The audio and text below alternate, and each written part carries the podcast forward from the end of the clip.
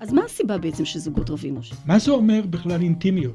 האם שווה להילחם על הנישואים? למה בעצם אנשים בוגדים? סיפורים מהקליניקה, הפודקאסט של האגודה הישראלית לטיפול זוגי ומשפחתי.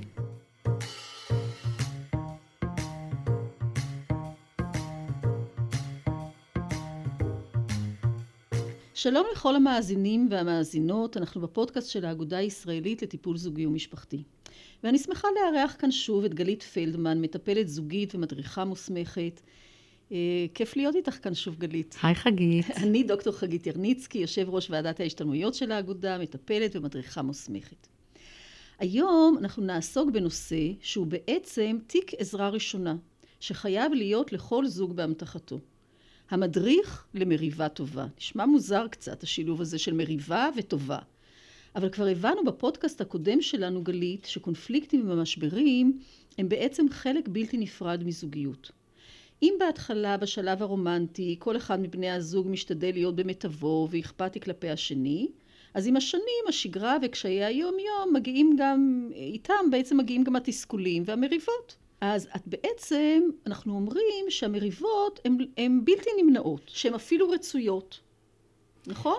אה, הן אפילו רצויות, בוודאי, הן הכרחיות, הן דרך לתקשורת. אנחנו לא רוצים להיכנס בתוך זוגיות למצב של ריצוי, שבו יש הימנעות ממריבות, או של איזה סימביוזה. יש פה נפרדות, יש פה שני אנשים, יש להם דעות שונות, הם באים ממקומות שונים, אז רגע, הם רואים את הדברים אחרת. אז רגע, את בעצם אומרת שמריבות זה מה, חלק מחיי החיים הזוגיים? חלק אפילו באמת חשוב. אוקיי. הסיפור הוא לא עם מריבות, הסיפור הוא איך מריבות. אוקיי. אוקיי? אז אם, מבין, אם אני מבינה נכון, את אומרת, אל תדאגו בעצם. כל הזוגות רבים, ואולי זה אפילו טוב. זה אפילו, אה, יש הטוענים שזה, לריב זה אחד הדברים הבריאים שאפשר לעשות אה, בתוך הזוגיות.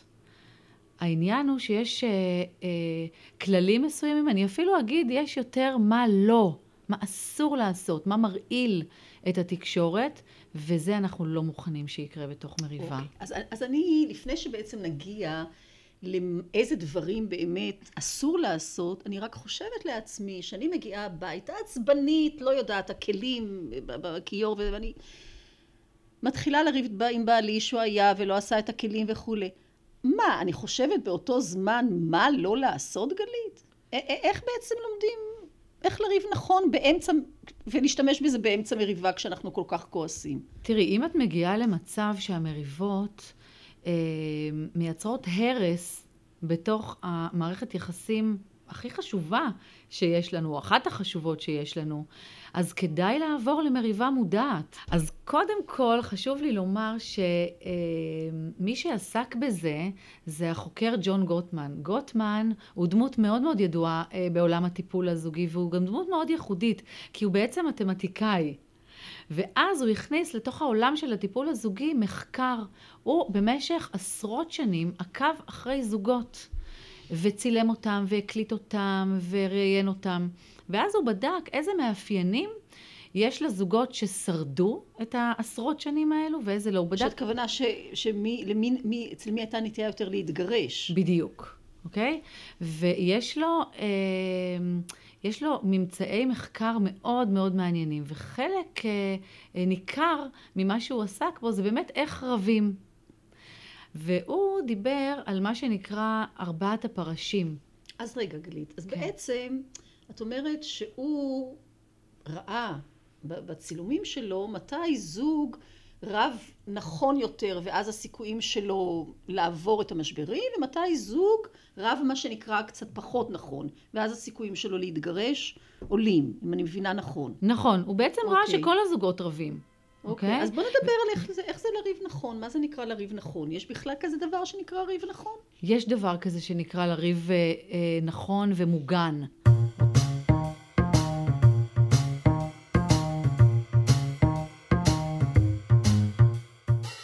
גוטמן זיהה בעצם ארבעה דפוסי אה, התנהגות במריבות שהם נמצאו קריטיים בניבוי ההישרדות של הזוגות. Okay. אוקיי. הדבר הראשון ביקורת. אוקיי? Okay? מה זה ביקורת? פנייה ביקורתית לעומת אה, הבעה של עמדה או בקשה, לדוגמה. אה, למה אתה אף פעם לא זורק את הזבל? אתה פרטנר שלא נותן יד, אי אפשר לסמוך עליך. את מציקה בדיוק כמו אימא שלך. אז כשאני עצבני וכועס וזה, אסור לי אף פעם להיות ביקורתי? תראי, אם אנחנו מבינים שהפנייה הביקורתית הזאת מייצרת בצד השני ממש אה, כאב ומרחיקה בינינו, אז, מה, אז זוגיות מודעת תביא אותנו לנשום רגע לפני המשפט הזה, ולהגיד משהו בסגנון של, למשל, ממי, תעשה טובה ותוריד את הזבל כשאתה מאמי, יוצא. גלית, גלית, ממי. כשאני כועסת על בעלי, וואלה, לא בא לי להגיד לו ממי. אוקיי, אני הולכת איתך. תכעסי עליו. אוקיי. תכעסי עליו. תגידי לו, אתה יודע מה? באמת, ביקשתי כבר כמה פעמים. בחייך. כמה פעמים צריך לבקש ממך? אז זה לא זה ביקורתיות? בסדר? לא, זה לא ביקורתיות. שימי לב להבדל. Uh, אתה כזה, אתה כזה פרזיט. אתה כמו אבא שלך. לעומת כעס, אוקיי? פה יש... את יודעת, מה שאני שומעת אותך אומרת, זה כאילו... בעצם כשאנחנו מבקרים את הקטע, הזה, נגיד שהוא לא שטף את הכלים, אז, אז זה, זה סוג של ביקורת, אבל ביקורת עניינית. אומרת למה אתה לא שטף את הכלים או אני נורא כועסת שאתה לא שוטף כלים אבל ברגע שאני מתחילה להגיד לו אתה כמו אבא שלך או כמו אימא שלך או אתה תמיד כזה וכזה אנחנו כבר בסיפור זה אחר. זה חונק. אבל זה כבר הסיפור האחר כי בעצם אם אני מבינה אותך נכון תגידי לי אם אני מבינה נכון את אומרת אפשר לכעוס על, ה, על הדבר הספציפי הזה, אבל הרבה פעמים כשאנחנו בעצם כועסים, אנחנו מתחילים להכניס את כל בני המשפחה ואשתו. אתה ככה לא עשית בימים האלה ולא עשית ככה ואתה תמיד כזה ותמיד כזה, ואז זה כבר מתחיל להיות הרסני. ואז זה ביקורת עליך ועל המשפחה שבאת ממנה ועל התרבות שבה. ואז זה מעלה את, ה, את הריב כבר לדרגה, אנחנו מכירים את זה. ואז הוא יתחיל להגיד לי בחזרה, ואימא שלך היא כזאת, ואז אנחנו כבר... מסתבכים. מסתבכים. ממש מסתבכים. אוקיי. הדבר השני שהוא דיבר עליו זה דפוס של הגנה או התקפה. אני, אני אסביר. כל פנייה של בן הזוג זוכה לאיזושהי הצטדקות או להתכה שכנגד. לדוגמה, אה, אם אני מבקשת מבן הזוג שלי, תוכל בבקשה לקלח היום את הילדים? אז המענה יכול להיות או הגנתי, רק אתמול קילחתי אותם, או כל מה שאני עושה לא מספיק. או התקפתי. את תמיד מנסה להתחמק מהחלק הזה של המקלחות. מה, אז אני בעצם להתגונן? בעצם אם אני... בן הזוג מתקיף אותי ואומר לי משהו, אז אני מתגונן. אז, אז בעצם אני אומרת, זה לא על חשבון הזכות שלי לסרב. אוקיי? שאלת אותי קודם, אז מה, אני צריך להסכים לכל דבר? אז מה אני...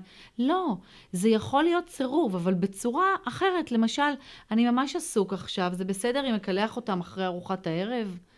אני עדיין מסרב. כן, עדיין... אבל אולי גם יש את הצורך שאותו בן זוג לא יתקיף אותי, אלא יגיד לי משהו, יבקש ממני משהו, יכעס עליי. את יודעת, לפעמים כשאני מתגונן ונכנס להתקפה... תראי, הרבה פעמים חגית, זה לא באמת התקפה. הרבה okay. אוקיי. פעמים זה לא באמת התקפה. אז תסבירי יותר. אני עונה בהגנה או התקפה, והיא סך הכל, ואנחנו רואים את זה המון. אוקיי, okay, שמה, מה, בואי תתני דוגמה לזה. היא בסך הכל שאלה אותו, אתה יכול בבקשה לקלח את הילדים? למה הוא חווה את זה בעצם כהתקפה, ואז נכנס למגננה? משום שזאת נטייה מסוימת של זוגות, ובכלל של אנשים, זאת נטייה מסוימת של אנשים להגן על עצמם ולא לשמוע את הבקשה שיש מאחורי הדבר הזה, וזאת בדיוק המודעות החשובה. ואת ממש רואה שאנשים קולטים פתאום, נופל להם, את שומעת את הדינג של האסימון, כשהוא בעצם אומר, אה, רגע, בעצם כשהיא ביקשה את זה ממני, זה היה הרבה יותר נקי ממה שחשבתי. זה, זה באמת, את ממש רואה את הדבר הזה. זה בעצם פגש, אולי זה קצת מזכיר לי את הפודקאסט הקודם, נכון. זה פגש איזה נקודה של unfinished business אצלו. לגמרי. זה פגש איזה מקום רגיש לגמרי. אצלו. לגמרי. ואז הוא נכנס להתגוננות. ואז אנחנו נכנסים לחתיכת פלונטר. ואז היא מרגישה מותקפת, ומעגל, ואותו מעגל קסמים. אותו מעגל קורה פה, אוקיי? אז בעצם מה אנחנו צריכים כן לעשות בשביל שזה לא ייכנס למעגל? מה, מה, מה בעצם... לזכור שמאחורי מה שאנחנו חווים כהתקפה, יש בקשה פשוטה ולגיטימית. אני לא שטפתי כלים, כן. מכיוון שבדיוק נכנס לי אה, טלפון מהעבודה ואני אשטוף את הכלים יותר מאוחר. או את צודקת, לא שמתי לב. לגמרי, אוקיי? אוקיי. וואלה, הדבר... זה לא פשוט לעשות את זה, גלית.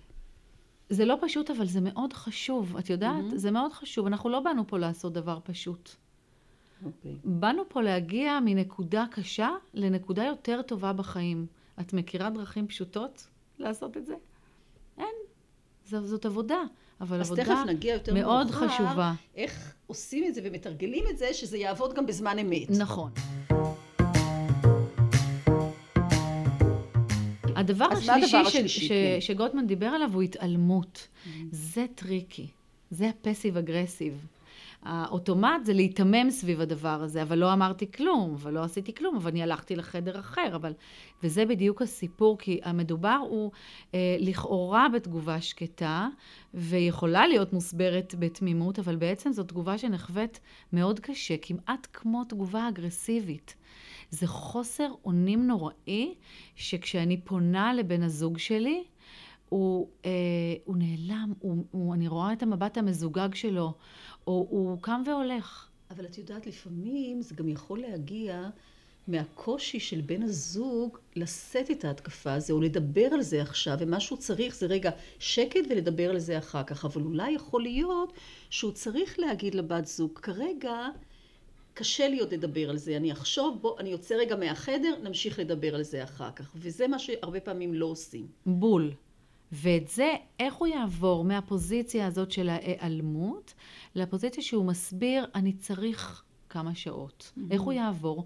רק כשבתוך כדי תהליך הוא יראה איזה מצוקה היא עוברת בזמן שהוא עובר מצוקה. הרי את צודקת, לא, לא כמעט תמיד, אלא תמיד הוא עושה את זה כדי להגן על עצמו. זה דפוס הישרדות. Mm-hmm. העניין הוא שבזמן שהוא שורד, היא נמצאת במצוקה מאוד מאוד קשה. והוא לא יכול לראות את זה. הוא לא יכול לראות את זה. אבל אם הוא יראה שהפנייה שלה אליו נעשית ממקום הרבה יותר נקי ממה שהוא חשב, אוקיי? או הרבה יותר... אם הוא אה, יבין את זה אפילו לא בזמן אמת, לא אבל בזמן הוא אמת. יוכל אחר כך לתרגל את זה בזמן אמת. לגמרי, זה פשוט ה- היכולת לעשות זום אאוט. זום אאוט לסיטואציה, ולהבין שבזמן שאני צריך את השקט שלי, היא נורא נורא סובלת. ואם אני רק אגיד לה, אנחנו נדבר על זה בערב. אני כאן, אנחנו נדבר על זה, אבל בערב. את יודעת, בצורה זו או אחרת, אנחנו לא מעבדה, אוקיי? הוא יכול גם להגיד את זה באיזה טון כזה, אבל לא, ההתעלמות היא נורא נורא נורא קשה. קשה. באמת כן. קשה, היא לא משאירה אוויר, ובאמת מכאן יכול, אפשר להגיע ל, למריפות נורא כי, גם- כי גם זה עקובות נותן, מדם. אני חושבת, הרגשה לבת הזוג שלא אכפת באמת ממני, לא אכפת מהכאב שלי, לא אכפת ממה שאני אומרת, הוא מתעלם. שקיפות, איזה חוויה של שקיפות זה מייצר אצל הפונה, ואיזה חוויה של מתקפה זה מייצר אצל מי שצריך רגע להיכנס לאיזושהי בועה כדי להחזיר נשימה לעצמו. המאפיין הרביעי הוא הקשה ביותר, הוא הקשה ביותר, וגוטמן אמר שהוא המאפיין המובהק ביותר כמנבא לגירושים. זה באמת uh, מרעיל. המאפיין הזה נקרא uh, התנהגות של בוז אחד כלפי השני. וגוטמן ממש מצא שבוז בתוך מערכת יחסים, פנייה של uh, סרקזם, של לעג, של הקטנה, uh, של שבאמת, את יודעת, אני ביטול. קראתי פעם שגוטמן אפילו תיאר את זה, שלגברים ולנשים יש טכניקות שונות להביע את הבוז. אה, הגברים בדרך כלל לועגים, בבוז, בסרקזם וכולי, והנשים מגלגלות עיניים כלפי מעלה. בשקט, לא צריכים להגיד זה שום דבר. נכון, הוא ממש מצא, הוא הגיע לרזולוציות כאלה שהוא ממש מצא איזה זווית של הפה, באיזה צד יורדת כשזה בוז, וממש, הוא היה מאוד מאוד קוראים- מדויק. ואנחנו קוראים את, ה, את הביטויים הלא מילוליים של בני הזוג שלנו, גם אם הם לא אומרים שום דבר. ו- ואנחנו מכאן, אנחנו לא צריכים את ה, באמת לקרוא את המחקרים כדי לדעת, זה יכול להיות בתנועת ביטול עם, ה, עם, ה, עם היד, זה יכול להיות באמת בגלגול עיניים, זה יכול להיות בכל מיני הברות כאלה שאנחנו מכירים אותם, כמו אוי, נו באמת, או אוי אוי אוי. נה נה נה. כן.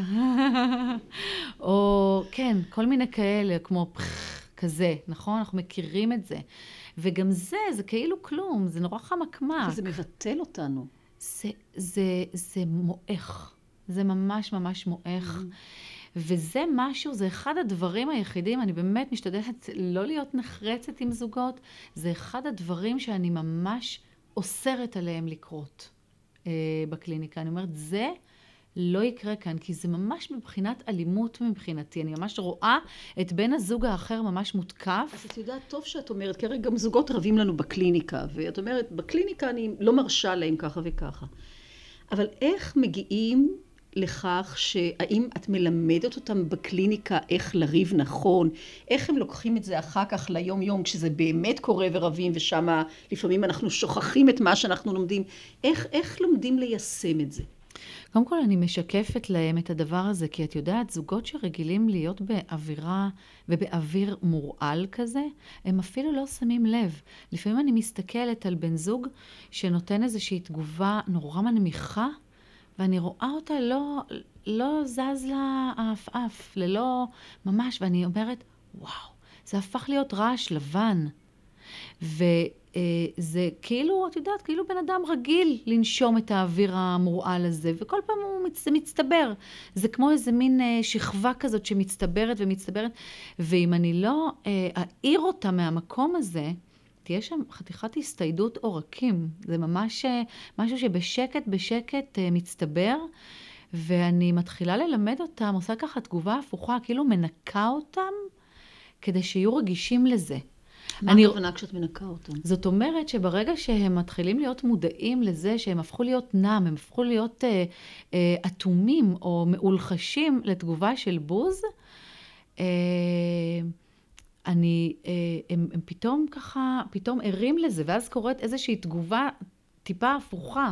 הם פתאום מתחילים לכעוס על, אה, על אה, איזו צורת פנייה כזאת, ואני אומרת הללויה.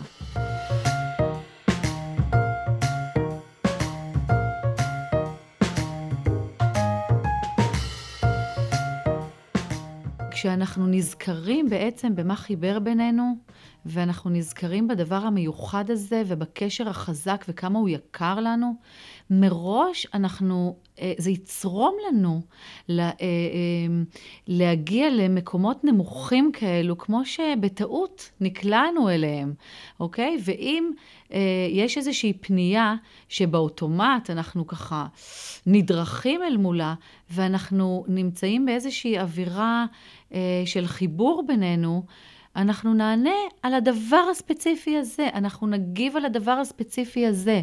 יהיה, כאילו יש נריב יותר... את הריב הספציפי הזה, ולא את... נכניס ולא, את ולא מלחמת עולם, את יודעת, כן. גם בין מדינות, זה מאוד חשוב. גם חוקים בינלאומיים מתירים מלחמות, אבל יש קווים אדומים. ויש אה, אמנות, נכון? של נשק גרעיני. ואנחנו נרצה שב, שבני זוג יוכלו לעשות קונפליקטים ככה כמו שצריך, ויוכלו לריב, ויוכלו לא להסכים, אבל שיהיה להם קווים אדומים ש... של מתחת לחגורה, שלשם, no way, לשם לא יורדים. אני חושבת שזה מאוד חשוב. מין מתווה כזה, ויש לנו איפשהו, אנחנו מרגישים, אנחנו כמו שומעים זמזום כזה של עברת את הגבול, לחזור. וגם. לדעת, כי זה חשוב בכל המריבות, הרי אנחנו לומדים את זה עם הילדים שלנו. אל תגיד, אתה, אתה כזה וכזה וכזה, אלא המעשה הספציפי שעשית, לא אהבתי אותו. כן. ואז ו... אנחנו לא שופטים את כל האישיות של הבן אדם, כי מזה בסופו של דבר מתפתח זה הרסני. הריב. זה מה שהרסני. מפה מתפתח ריב שיש בו אלמנט של הרס, כי לא כל, לא כל מריבה יש בה, יש בה הרס. לא, לא כל כעס אה, הוא, אה, הוא מועך את הצד השני, אוקיי? זה פשוט ככה, זה תקשורת כזאת. זה מה אני חושב, מה אתה חושב, זה מייצג את הנפרדות בינינו. אה, את זה שאנחנו אנשים שונים, אנחנו חופשיים להיות אנשים שונים, אבל once אנחנו מביסים את הצד השני, אנחנו עוברים, שם. אנחנו, קשה וגם אנחנו ממש אה, אה, עושים משהו שמנוגד לערכים שלנו, מנוגד לחלום שלנו, מנוגד לברית בינינו. והעקרונות האלו, כשהם מופנמים בתוכנו, אנחנו לבד נשמע את הזמזום המזהיר. לבד אנחנו נראה את, ה, את, ה, את הנורה האדומה הזאת שמהבהבת לנו ואומרת לנו, סטיתם יותר מדי מהדרך. וגם חשוב לדעת שלפעמים אנחנו גם נסטה, כי כשאנחנו בעומס רגשות אנחנו גם סוטים. נכון. אבל חשוב שרגע אחרי שנגמר, שגמרנו את הריב, גם נדע להגיד את זה.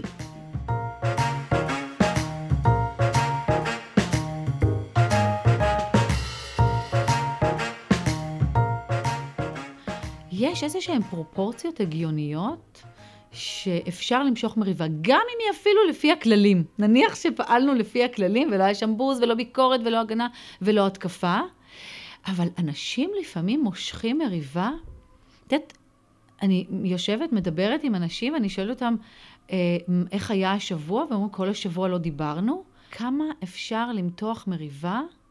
זה ממש משהו שצריך להיות במודעות, וכשאנחנו רואים שיש אה, מריבה שגם אם היא אה, התנהלה לפי הכללים, אבל היא נמשכת עוד יום ועוד יום ועוד יום, זה דבר שצריך לחתוך אותו, אוקיי? כי בסופו של דבר אנחנו חיים את הממוצע של, אה, של היחסים שלנו.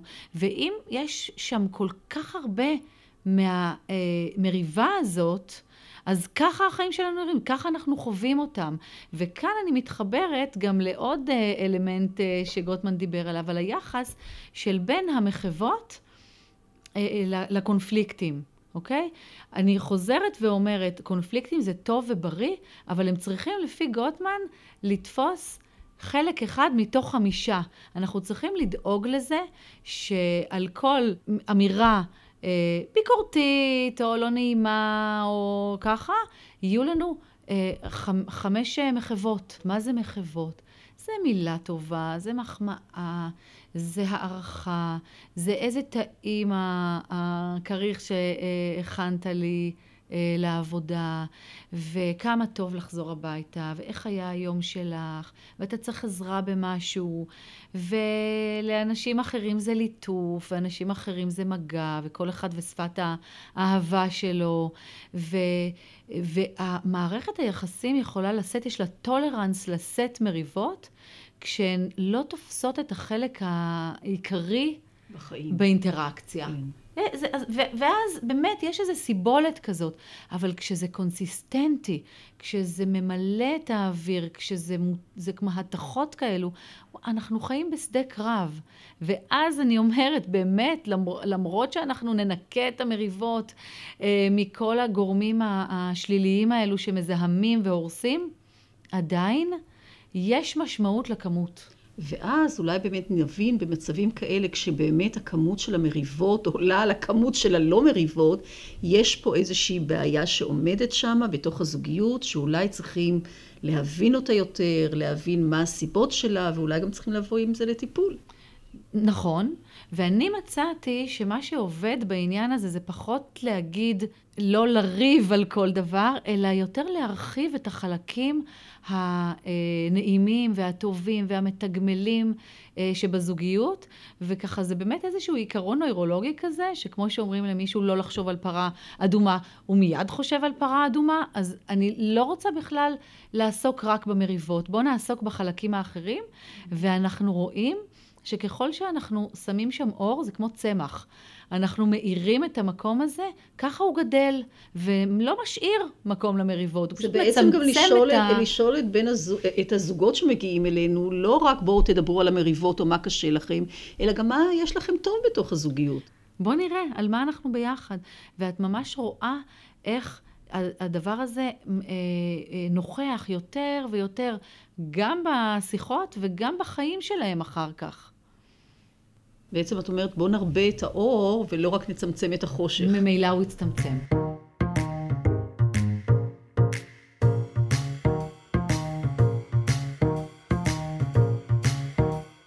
בוא נחדד את זה קצת. במקום ביקורת... פשוט בקשה. במקום הגנה או התקפה? מענה ספציפי לנושא.